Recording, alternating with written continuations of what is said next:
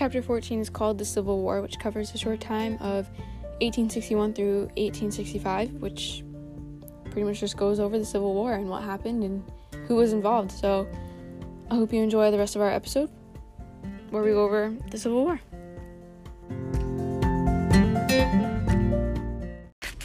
Question 6. From the 1840s through the 1860s, Southern, Southerners' ideas of secession increased in popularity. Soon after the Democratic Party was split because of the debates over the extension of slavery, Abraham Lincoln was elected president. His election caused the South to secede from the Union. The Deep South held conventions in order to discuss their secession because they wanted to preserve the life of slavery. These debates caused civil unrest between opposing political parties, leading to increased tension. This is question seven. The Confederacy and Union both had many advantages, but the Unions overpowered the Confederacies. Significant improvements in naval strategies and leadership led the North to victory. The North also had four times the population of the South, along with the majority of banks, manufacturing, and railroads. The North also had a good central government and consistent manufacturing to support war efforts. While this would contribute to their victory, it was not enough at first. The South's experienced military leaders and advanced wartime skills give, gave them a head start by winning the first battle. Their, vic- their victory made many people in the Confederacy hopeful that they would win, but the feeling was short lived after the South's loss at, at the Battle of Gettysburg. The Gettysburg was one of the bloodiest battles in the war and led to Lincoln's Gettysburg Address. This address brought the Union together under the idea that they were fighting for freedom and equality for all.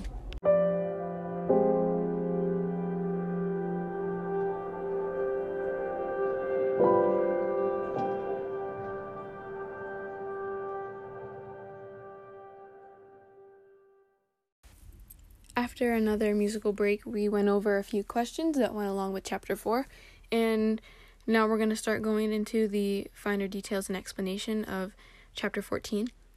Um, so, yeah, I hope you enjoy chapter 14 and continue listening and finish our podcast with chapter 15. Lincoln aimed to keep the border states on his side because they would increase the Confederate population. He used martial law to keep these states under federal control because some secessionists in Maryland attacked the Union troops. Kentucky declared themselves neutral, with Lincoln respected and would wait to send troops there. To keep these border states, he also declined many calls for, ema- for the emancipation of slaves.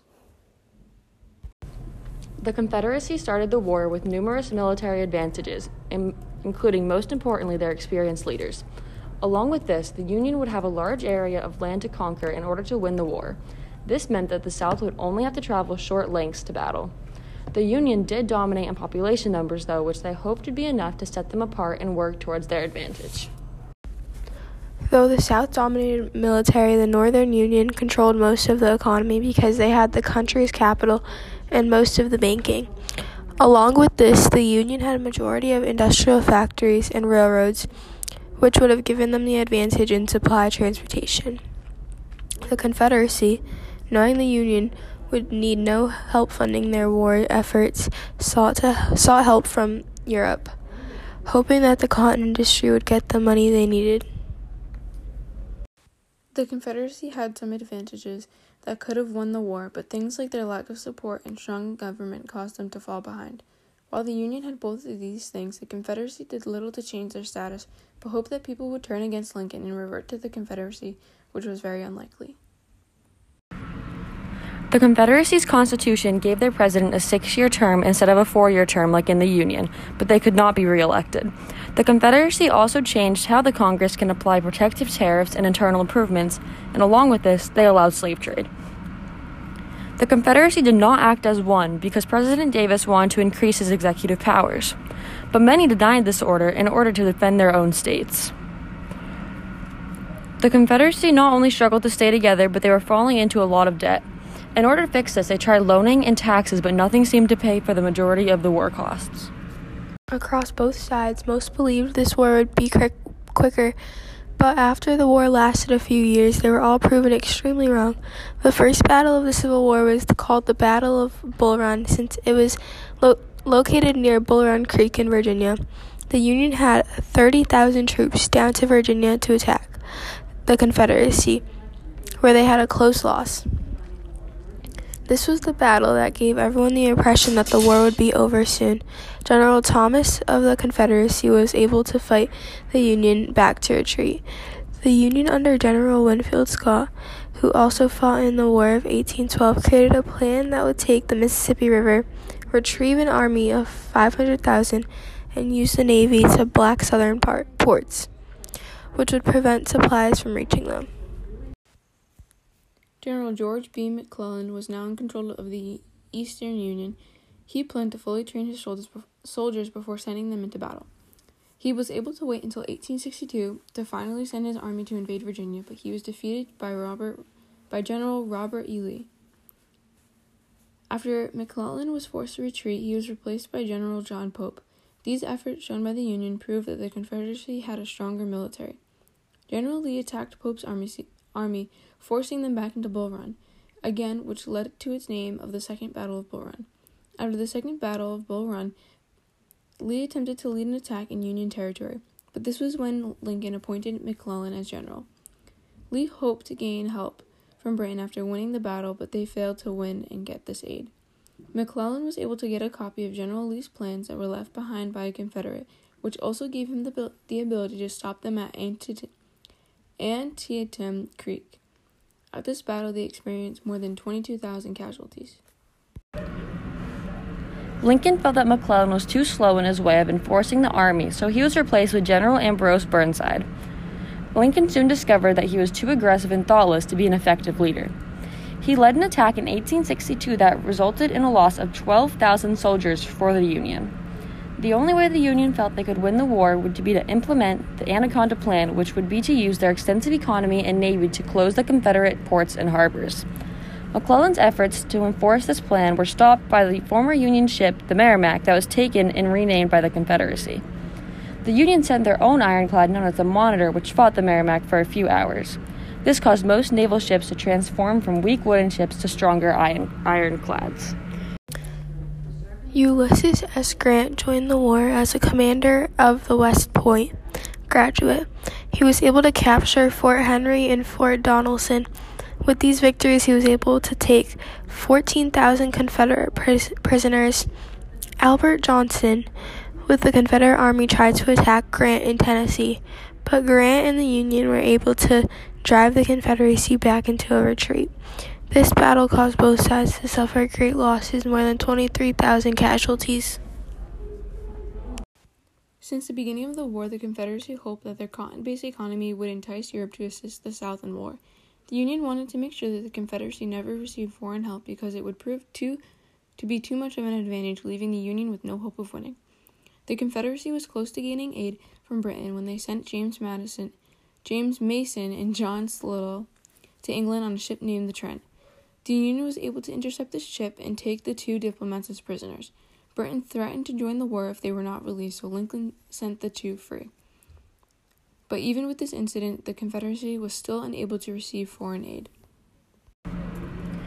The Confederacy began to purchase their warships from Britain, which gave them the ability to capture more than 60 Union ships. This damage was done by the monster ship named the Alabama, which was later destroyed by the Union. Charles Francis Adams was a U.S. minister who persuaded Britain to end their sales with the Confederacy because they were going to give them ships with iron rams that would change the war. The Confederacy continued to rely on the cotton industry to get them help from Britain because they knew that Britain needed cotton for their textile mills.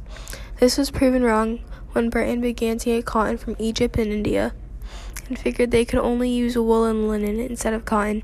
The cotton was not the only reason why the British chose to stay out of the Confederacy. Britain did not see the Confederacy going any real victories, which meant they were not a promising investment. Along with the British majority agreed with the Northern anti slavery beliefs. The Emancipation Proclamation in 1863 impressed the working class of Britain, which left the Confederacy alone. Lincoln always sided against slavery but decided to not act against it just yet because he needed to maintain the support of the border states. The border states weren't the only obstacle keeping Lincoln from changing the rules on slavery because he didn't want his choices to be overruled and forgotten in the next election. Along with this, the Constitution protected slavery, created, creating another layer of issue he must solve before changing the course of slavery. The first Confiscation Act was created after General Benjamin Butler of the Union denied to give the captured slaves back to their Southern owners. This contrabands as the Confederacy called the slaves to escape to Union camps. There is there, the Second Confiscation Act was passed by Congress, which allowed free slaves to participate in the Union Army. In 1862, Lincoln was able to free all of the slaves in certain states, claiming it was a military necessity. Lincoln announced that anyone, any enslaved person that lived in states of rebellion would be set free, which he followed through with issuing the Emancipation Proclamation in 1863. This proclamation only freed a small amount of slaves within the Confederate States, but slavery still remained in the border states. This changed the course of the war because it allowed most to assume that the Union was no longer participating in war to end secession, but to end slavery instead. This also caused the Union to gain a whole lot of new troops. Another issue slowly began to arise for President Lincoln. The fact that slavery was written in the Constitution made it harder to abolish slavery. So, in order to free the slaves within the border states, he would have to create an amendment. This created the 13th Amendment, which abolished slavery. The amendment wasn't fully ratified until 1865 after Lincoln died. After the Emancipation Proclamation, it said that over 200,000 freed African Americans served in the Union Army. The African American soldiers that died in battle were later recognized as the Army of Freedom. The turning point of the war had been known as the two Confederate defeats, the first at Vicksburg in the West in 1863, where the Confederacy surrendered because the Union led an attack for seven weeks. General Grant who was able to gain control of the Mississippi River. The second, and definitely more well known as the Battle of Gettysburg, was another turning point of the war. General Lee hoped to force the Union to surrender, so on July 1st, 1863, they attacked the Union in Gettysburg. Gettysburg grew to be known as the bloodiest battle with a large number of 50,000 casualties. George Pickett charged the Union, which left the Confederate Army defeat, defeated. Lincoln decided to have Grant act as general for the entire Union Army since he had shown his ability to win. Though the Union was suffering larger casualties than the Confederacy in battles like Wilderness, Spotsylvania, and at the Cold Harbor, it was said that after this time total war was initiated, which meant it not only included soldiers but average citizens as well. Someone who demonstrated this was hev- someone who demonstrated this heavily was General William Chesmont Sherman. Sherman, with his army, burned barns and cotton fields throughout Georgia, which allowed him to take Atlanta in 1864. Later, he marched through Savannah, which would hopefully discourage the Confederacy from fighting anymore. For the election of 1864, the Democrats non- nominated McClellan while the Republicans experienced a name change. The Republican Party transformed into the Unionist Party, who again chose Lincoln to be their nominee. After the re election of Lincoln, most knew the war was soon going to end because of the battle that caused Richmond to crumble in 1865. The Confederacy wanted to end the war with a peace treaty, but Lincoln wouldn't let it end without the reformation of the Union. General Lee tried to escape his fate by running off to the mountains, where he was stopped and brought back. Shortly before General Lee sur- surrendered, Lincoln was assassinated by John Wilkes Booth while the president was enjoying the theater in Washington. Seward was also attacked similar to Lincoln, but he was only injured, not killed like the president. Since most of the South seceded from the Union during the war, Congress Congress was made up of mostly Republicans who wanted to abolish slavery. It was known that many Democrats supported the war, but not how Lincoln handled it. The opposing side were peace Democrats or Copperheads who wanted peace to be negotiated instead of war. Clement L. Vallandigham was a Copperhead who was banished from the U.S. for his speeches, which were seen as treasonable. With the war ended with the constitutional rights to habeas corpus, which meant many people were arrested for helping the enemy without knowing the charge or given trial. In 1866, during the case of X.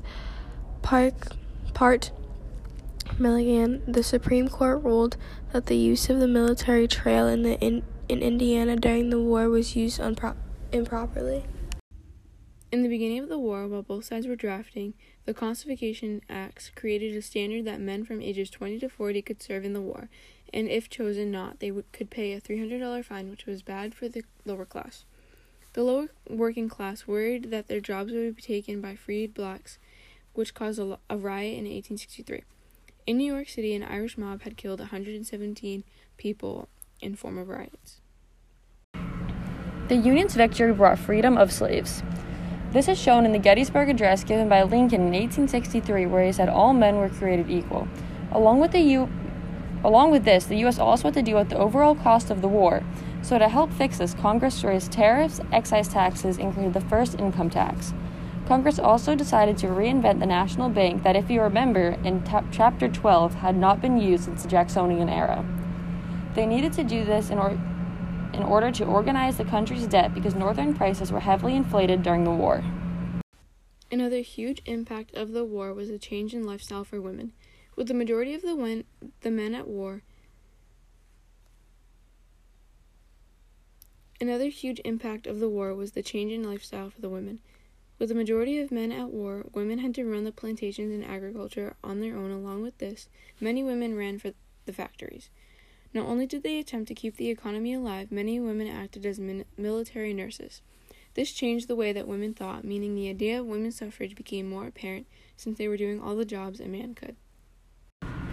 In 1865, the 13th Amendment was added, which freed most of the men and women still living in the South and border states. Even though they were now freed, their journey to equality was far from over since they would now have to compete for jobs and equal treatment. Um, this is the end of chapter 14, where we discussed the Civil War from 1861 through 1865. Um, I hope you really enjoyed it and will join us into chapter 15 which goes over post Civil War and wraps up Unit 4 of the APUSH curriculum. So, yeah, hope to see you there.